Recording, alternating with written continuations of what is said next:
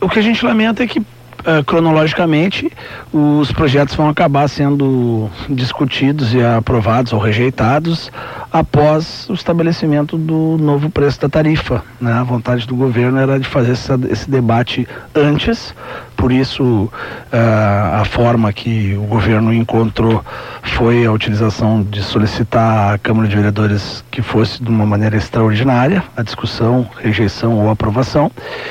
Então a gente acho que está marcado, a data, não, não, não me lembro, os colegas aqui podem me auxiliar. Março, é, pois é, no início de março e, e pelo que a gente tem acompanhado, uh, o Conselho de Trânsito, o EPTC, vem anunciando que vai estar estabelecido o preço da tarifa antes das audiências públicas. Ou a gente lamenta muito que, na realidade, o impacto que poderia ter é se a gente conseguisse aprovar ou não antes. Né? Mas, enfim. É, as audiências públicas estão marcadas, vamos participar das audiências públicas e depois vamos fazer a discussão. Agora, no, no caso de uma eventual aprovação de textos que tenham impacto no valor uh, da tarifa, este impacto não poderá ser retroativo, vereador, é isso?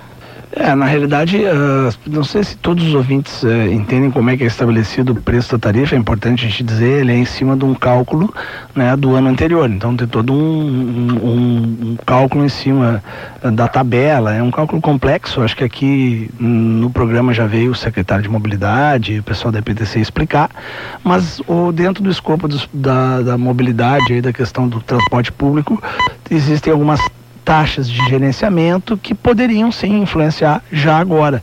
Eh, para a tarifa de 2020, porque daí eles não são cálculos em cima de custos do, do ano anterior.